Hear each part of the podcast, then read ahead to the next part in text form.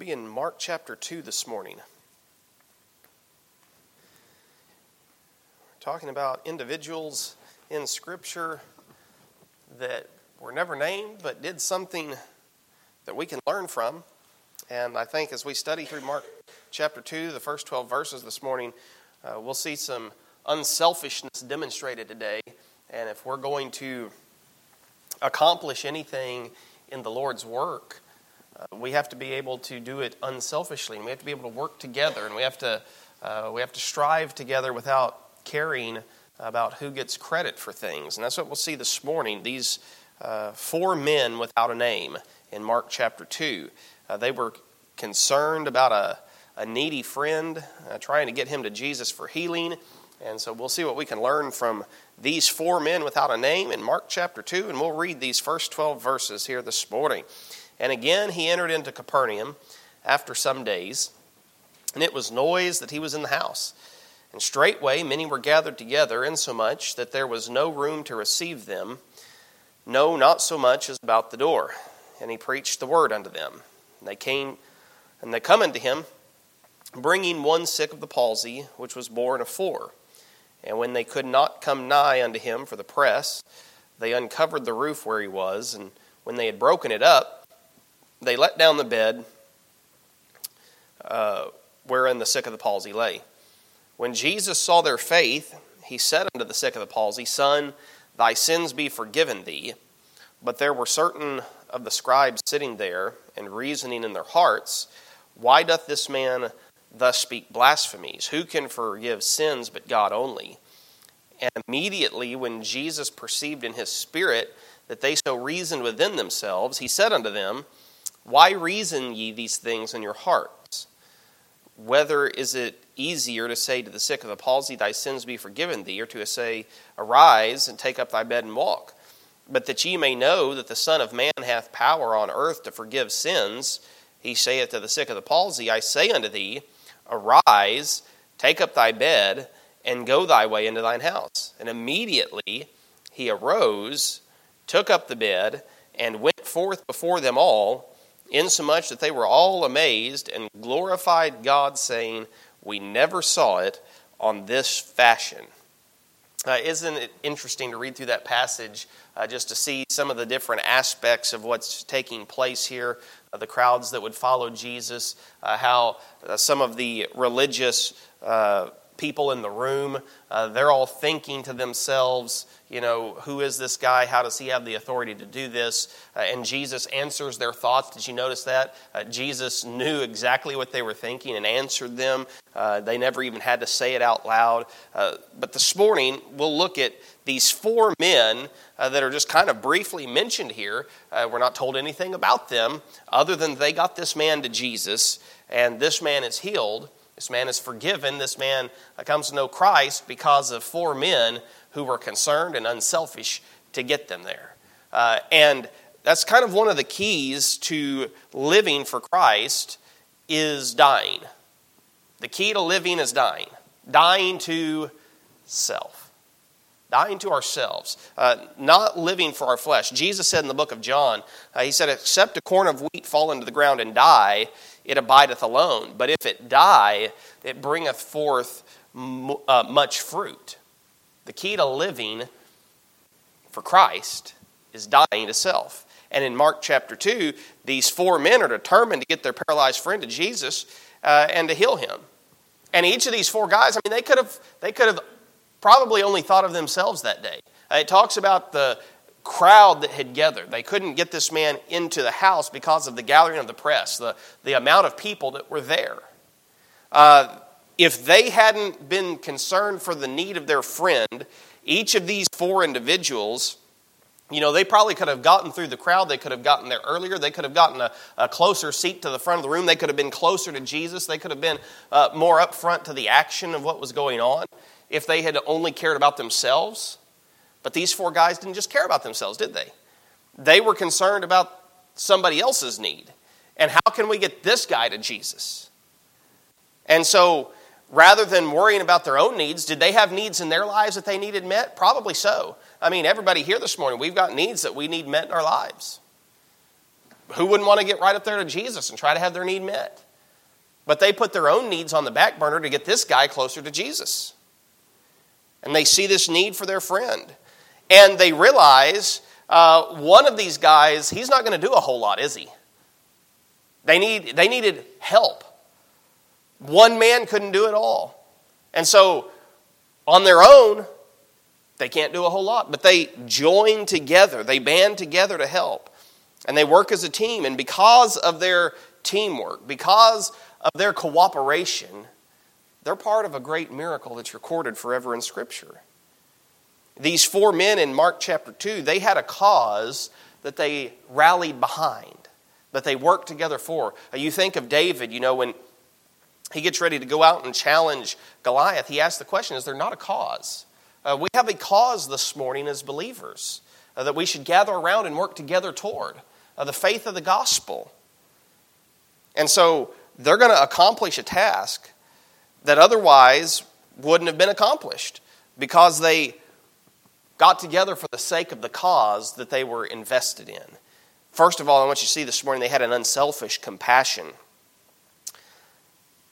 There's a lot of different things that go into having a selfless life, but one of the major factors is the, the love that God gives us for other people. There should be a compassion in our lives. We see that in the life of Jesus. It continually talks about the compassion that he had on people. Uh, in the book of 1 Peter, chapter 4, it says, Above all things, have fervent charity among yourselves, for charity shall cover the multitude of sins. We're to have fervent charity, a, a great compassion, a deep compassion, a deep care for the people around us, for their needs.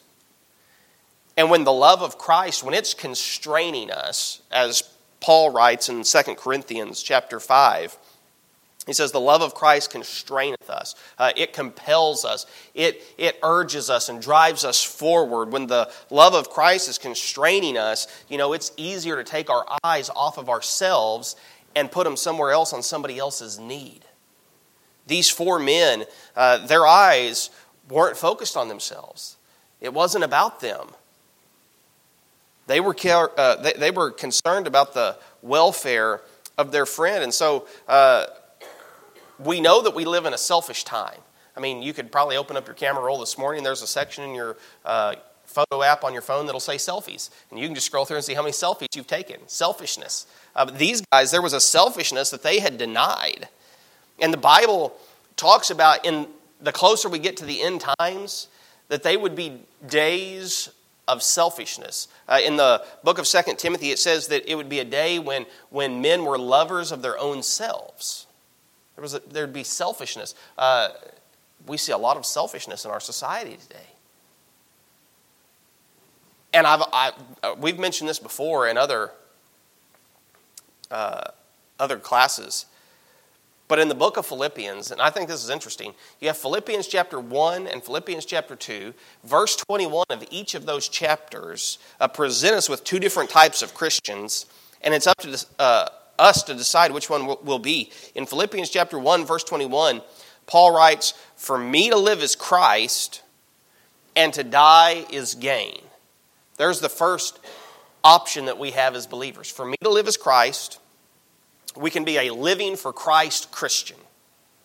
And then in Philippians chapter 2, verse 21, we have the second one. We can be a seeking our own Christian, for all seek their own, not the things which are Jesus Christ's. So every single day you get up, you have the option today, am I going to be a living for Christ Christian, or am I going to be uh, a seeking my own Christian? That's the options that we have. Uh, to die to self means sacrifice, right? That would be a sacrifice. Paul talks about it in the book of Romans that we are to present our bodies a living sacrifice. We're to be a living sacrifice for the Lord, uh, dying to self, offering our lives. Uh, I like what John Getch said. He said, The problem with a living sacrifice is that it's always trying to crawl off the altar. A living sacrifice. Uh, and so maybe through the testimony of the Apostle Paul, uh, God gives us a remedy for us trying to crawl off the altar when Paul said in 1 Corinthians chapter 15, Paul said, I die daily. He woke up every morning and he died to self. He said, I'm not going to be a seeking my own Christian. I'm going to be a living for Christ Christian today. Uh, and it's, it, has been said every morning we have to get up and we have to conduct, uh, uh, conduct a funeral service for ourselves.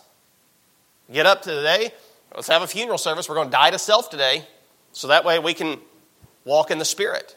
Those are the options. And you may have to conduct several funeral services throughout the day as you die to self, over and over again.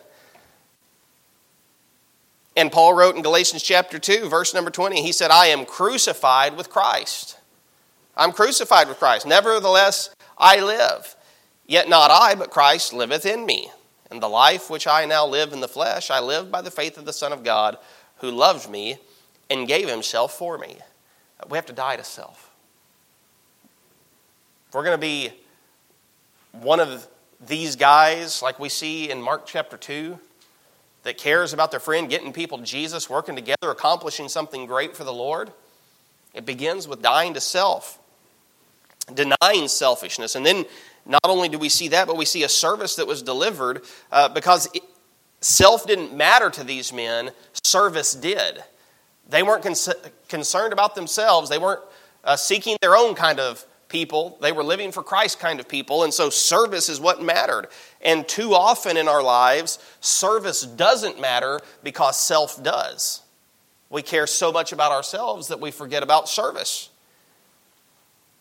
And this, uh, 1 Corinthians chapter 10, verse 24, uh, this might be a good verse to adopt for our lives, where Paul said, Let no man seek his own, but every man another's wealth. Don't be so focused on your own things. Go out and help other people. Yes, we have freedom in Christ. Yes, we have liberty. Yes, we have grace. We have all of these things.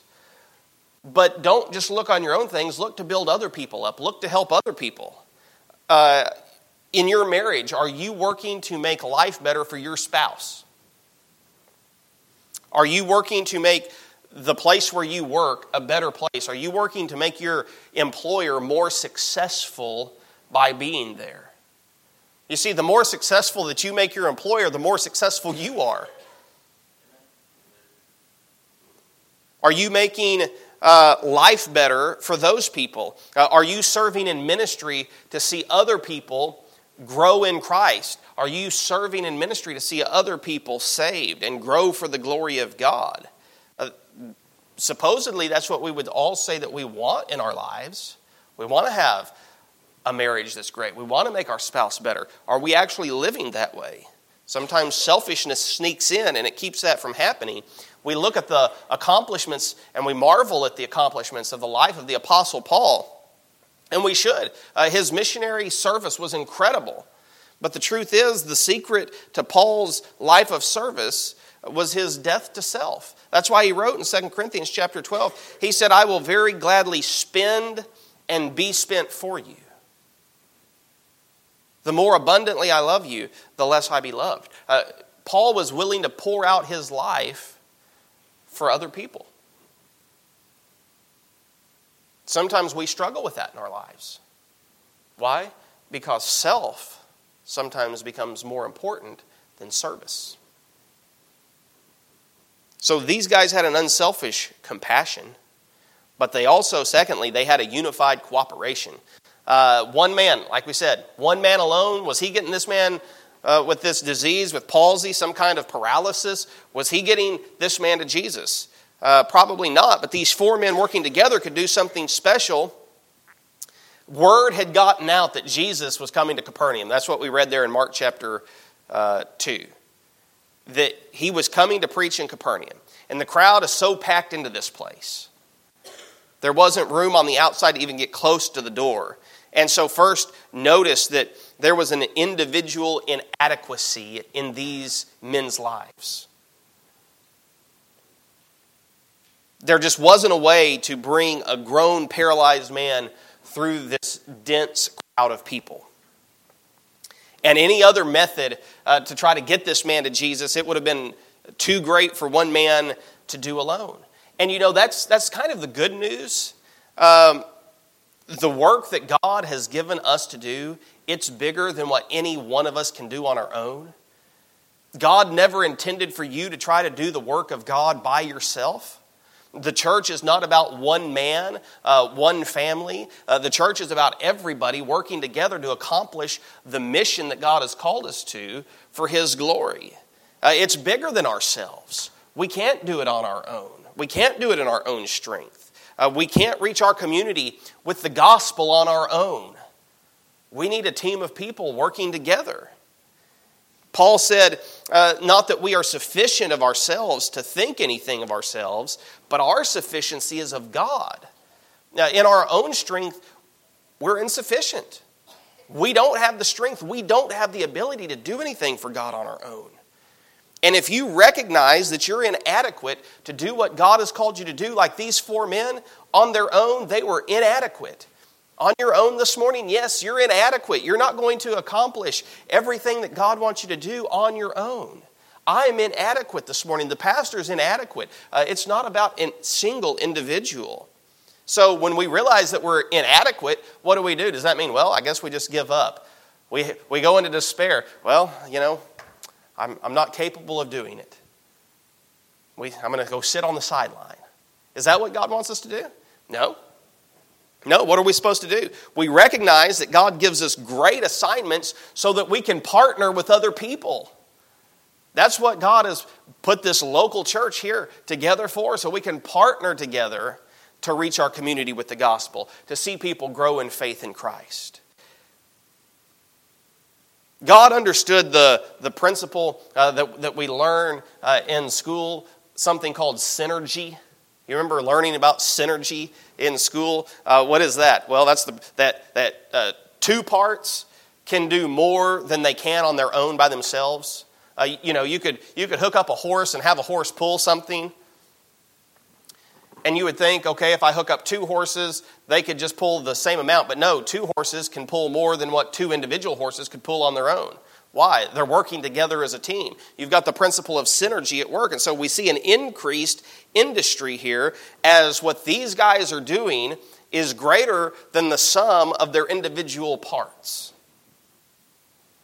And that's one of the reasons that God instructs us throughout the Bible uh, to labor together or to strive together. We did a series uh, a few years ago called Striving Together. In the book of Ecclesiastes, it says, Two are better than one because they have a good reward for their labor. Two are better than one. What does Paul write? This is where we had this series out of Philippians 127. Uh, only let your conversation, your lifestyle, your manner of living uh, be as it becometh the gospel of Christ. That whether I come and see you or else, I, uh, else be absent, I may hear of your affairs. Here's what he wants that you stand fast in one spirit, with one mind. You see those next two words?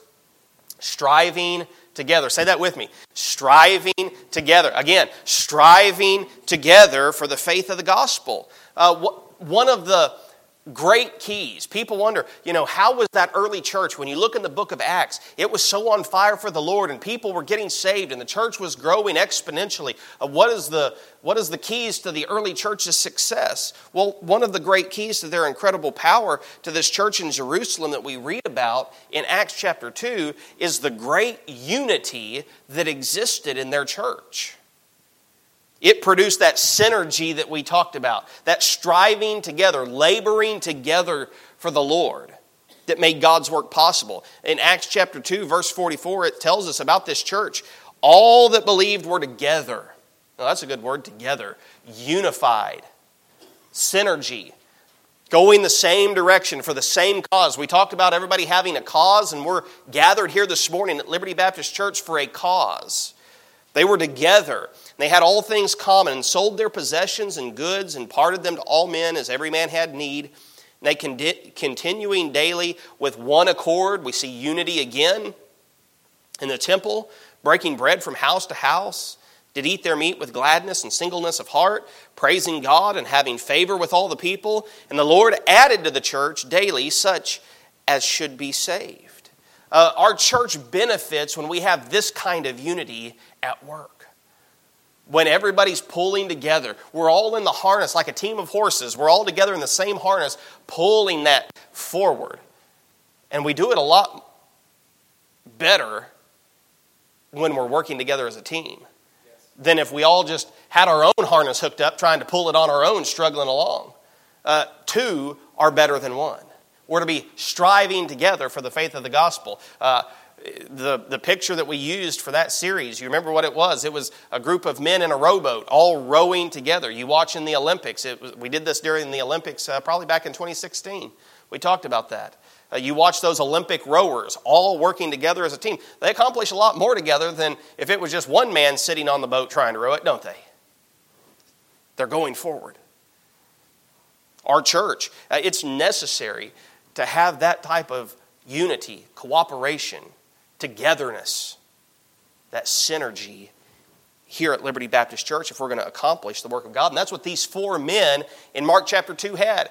They all knew that they had a cause. They wanted to get this man to Jesus, they wanted to get their friend to the Lord. We can't do it on our own, so let's band together and we can make something happen. And that brings us to number three this morning the unstoppable creativity that they had. Having unselfish compassion and having unified cooperation, that's a great start. Uh, but sometimes most of the time, a lot of times, you'll know that this is true. We can have those two things, but when we get energized and we start going forward and we're going to do something for God, you know what happens? There's going to be some roadblocks that come into our way. There's going to be some, some uh, difficulties to our mission. Yes. And these guys faced some problems. The need was obvious. They have a sick man that needs help. And the solution was obvious they need a miracle from Jesus. But there was an obstacle, and so we see that there was a restraint here. Something is, is blocking them from getting this man to Jesus. The room is too crowded to bring the man.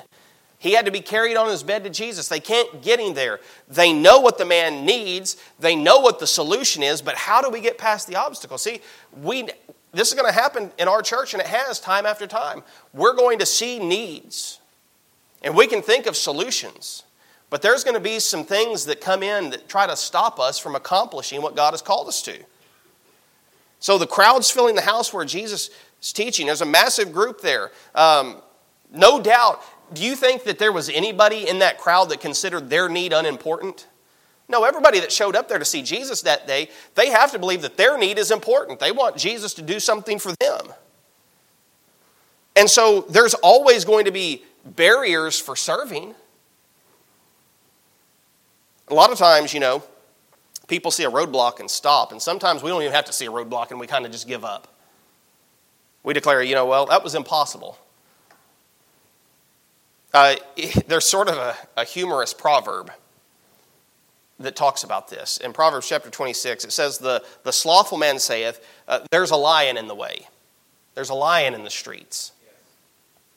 Uh, if you woke up tomorrow and you looked out your window and there was a lion in your driveway, uh, after you finished, you know, snapping some pictures and texting your friends and posting about it on social media, you're probably at some point going to call, I don't know, animal control. I don't know who you call for a lion in your driveway. That's not something we usually have a problem with, but uh, you probably don't want to go out and confront the lion yourself. Probably not a good idea. But at some point, the lion has to be confronted. You can't just live with a lion in your driveway forever. The lion has to be moved. Uh, Pizza Hut probably ain't gonna, you know, you tell them, hey, show up. When, they, when Pizza Hut shows up and they see the lion in the driveway, I don't think that the delivery driver uh, from Pizza Hut or DoorDash or Uber Eats, they're probably not getting out to confront the lion either. At some point, the lion's got to be moved. And the, and the slothful man says, well, I guess I'm just not going to be able to do anything because there's a lion in the street and there's a lion in the way. And sometimes we're like the lion. Uh, we're like the slothful man in Proverbs that sees the lion. Uh, something, God, we feel like He wants us to do something for Him, but all of a sudden we see some sort of roadblock, and we're just like, well, you know, there's a roadblock. I guess I can't do anything for the Lord. Well, these four men, there was a restraint to doing what was right. They knew they needed to get this man to Jesus, and they knew what the solution was. And so now they say, sorry, bud, there's a problem. I guess you're not getting to see Jesus today. And they gave up. No, that's not what they did. They continued going forward. Uh, you know, they didn't just wave the white flag and surrender and say, uh, maybe next time Jesus is around, maybe then you can get healed. No, they knew that the need was great then. There's going to be ministries that we try to have in our church that we feel like sometimes has an obstacle. There may be hindrances to ministry that we want to see accomplished. The question is uh, can we become as creative as what these guys were? Because next we see the restraint, then we see the resourcefulness that they had. They got really creative here. Restraint requires resourcefulness. Now, this is a quote I'd read some time ago, and I've never forgotten this. Conflict should be a catalyst for creativity. Conflict should be a catalyst for creativity. Uh, these men, they knew they were going to have to come up with a strategy that was unconventional. I mean, it is pretty unconventional what these guys did. Things didn't just work out easily. They get this idea we want to get our friend to Jesus, uh, but it was going to have to require more than just them walking through the door. This was going to take some effort. This was going to take some creativity. There was going to have to be some resourcefulness on their part. Uh, it was going to take effort. This might even have been expensive for these guys to get this man to Jesus because what they do is destroy somebody's house. So they probably had to fix the mess that they made. So there's probably going to require some sacrifice on their part to get this man to Jesus. Verse number four when they could not come nigh unto him for the press, they uncovered the roof where he was, and they had broken it up, and they let down the bed wherein the sick of the palsy lay. They didn't just say, you know what, I think, the, I think the door has been closed on this opportunity, and we move on past it. Sometimes God closes doors that are actually closed by God. But sometimes we just kind of see something as being a closed door uh, that's not necessarily locked. Uh, this morning I was sitting in my office in there, and there was a, there was a door uh, that kept me from going out into the hallway. It was a closed door. But you know what I did? I got up, and with a little bit of effort, I walked over and I turned the handle and I opened it and I walked into the hallway. The door was closed. Paul, in 1 Corinthians chapter 16, he saw an open door, even though there were obstacles, things that were setting him back. He said, uh, For a great door and effectual is opened unto me, and there are many adversaries.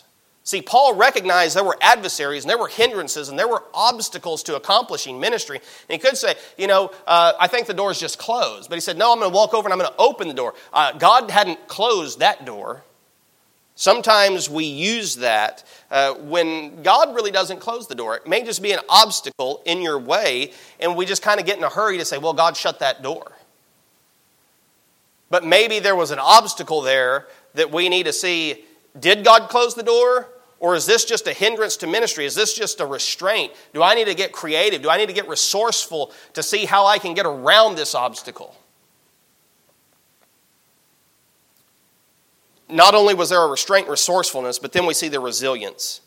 Um, imagine you're there that day, and these men start breaking up the roof to get their friend to Jesus. I have a feeling that there may have been some people in the crowd that questioned these four men. We know the religious people in the room did. Uh, why are you moving the sick man from his house? I mean, he's sick. He probably needs to stay there. Why are you doing this to this man? Uh, why are you carrying this sick man up to the top of the roof? I mean, you, these are the people, they're not involved doing anything. They're just kind of standing on the sidelines questioning you because you're involved doing it. Uh, why are you destroying the roof? People paid good money for this. You can't be tearing this stuff up. Uh, hey, hey, you guys, Jesus is holding a service here. Why are you disturbing Jesus? I mean, imagine the questions that these guys may have been presented with as they were trying to get their friend to Jesus. I mean, if any of these things had happened today, there probably would have been a lawyer there slapping a lawsuit on these guys faster than we could, you know, get the roof torn apart. It's been said that the measure of a man's character is what it takes to stop him. These men they were getting this man to Jesus. We have to be resolved. We sing that song, uh, we'll sing it at church tonight. I am resolved. These men were resolved, they were resilient, they were committed. Are we? When we're presented with some sort of obstacle, does it stop us?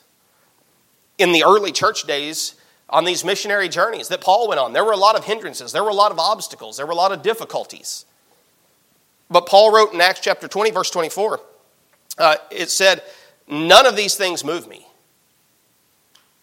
None of these things move me. Shipwrecks, uh, beatings, jail, questions from other people.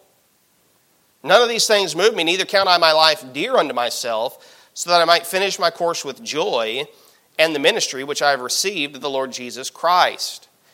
Uh, when we are faced with obstacles and setbacks and resistance to doing the work of God, we shouldn't give up.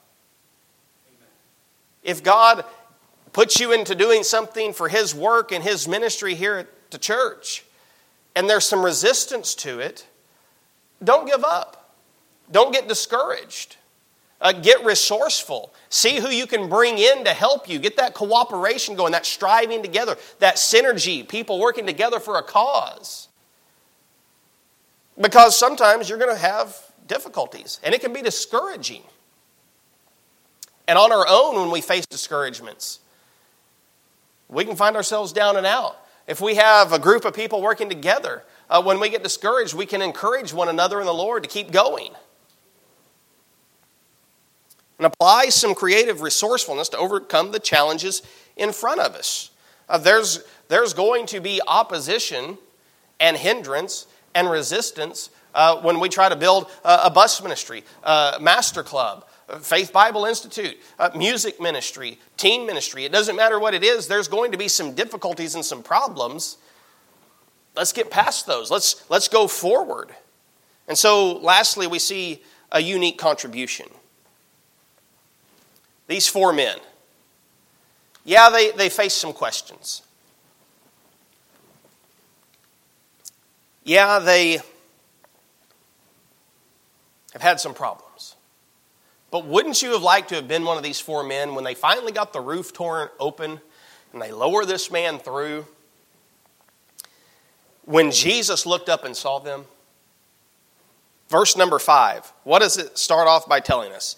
When Jesus saw their faith, Jesus, he noticed what these four men had done. Everybody else is questioning them. The religious leaders, they're watching all of this with contempt.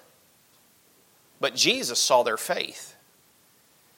And the Bible indicates that these four men are the reason why their friend ends up healed that day, why this man ends up forgiven of his sins, because of his four friends. When Jesus saw their faith, a great victory happened. So notice first the increase of faith. The apostles, they asked Jesus to increase their faith. In the book of Luke, they said, Lord, increase our faith. That's a good thing to ask the Lord for, an increase of faith. And it was interesting as I was reading through this, sometimes we think of that, we're reading that as if they were asking the Lord to give them more faith. But I read a very interesting take on this passage, and I think this could be right that they weren't necessarily asking for more faith, uh, because you remember Peter? He was in the boat. He saw Jesus walking on the water, and what did Peter do? Peter got out of the boat onto the water. Now, I don't know about you, but that takes somebody of a lot of faith to actually get up out of a boat and stand on water believing that the Lord's going to hold him up. So I don't think that it was like Peter was lacking faith. He had faith to get out of the boat and believe that he was going to stand on the water and walk to Jesus. That's more faith than I would have. Peter had a lot of faith. When he began to sink, Jesus said to him, O ye of little faith. Well, how could Jesus tell Peter that he had little faith? He, he got out of the boat and he stood in the water and began to walk. I don't think that it was the fact that Jesus was saying his little faith wasn't enough. I think what Jesus might have been saying and what the disciples were asking for when they said, Lord, increase our faith, uh, is the fact that their faith wasn't about the amount they had, it was about the duration of their faith. It was a short lived faith. Lord, increase our faith, the duration of our faith. Uh, they needed an increase not in the endurance of their faith. And if your faith in your life, if it's down to a small sort of little flicker, sometimes we can get there in life. You can begin to fan it uh, with the Word of God, with prayer. God can begin to help you to increase that faith. Uh, just like a muscle has to be exercised in order for it to grow, our faith increases as we exercise it in our Christian life. And then notice the influence of faith. Not just the increase of it, but the influence of it. The man is healed uh, not because of his own faith, but because of the faith of these four unnamed men. When Jesus saw their faith, he said unto the sick of the palsy, Son, thy sins be forgiven thee. And in verse 11, he says, I say unto thee, Arise, take up thy bed, and go thy way into thine house. Uh, the faith of these four men affected this sick man. You remember last week we talked about the little unnamed servant girl? Her faith affected Naaman. Our faith can affect people, our faith can do things for people. I read the story of a young girl who was very sick. She wasn't expected to recover. Uh, there was a revival meeting happening in her town. Because of her love for Jesus, she had been troubled. She knew that she wasn't going to live long, and she'd been troubled that she wouldn't get to live a great life for the Lord. And so she began to write down people that she knew that needed to come to Christ for salvation. She wrote their names on a list. She began to pray for them that they would get saved.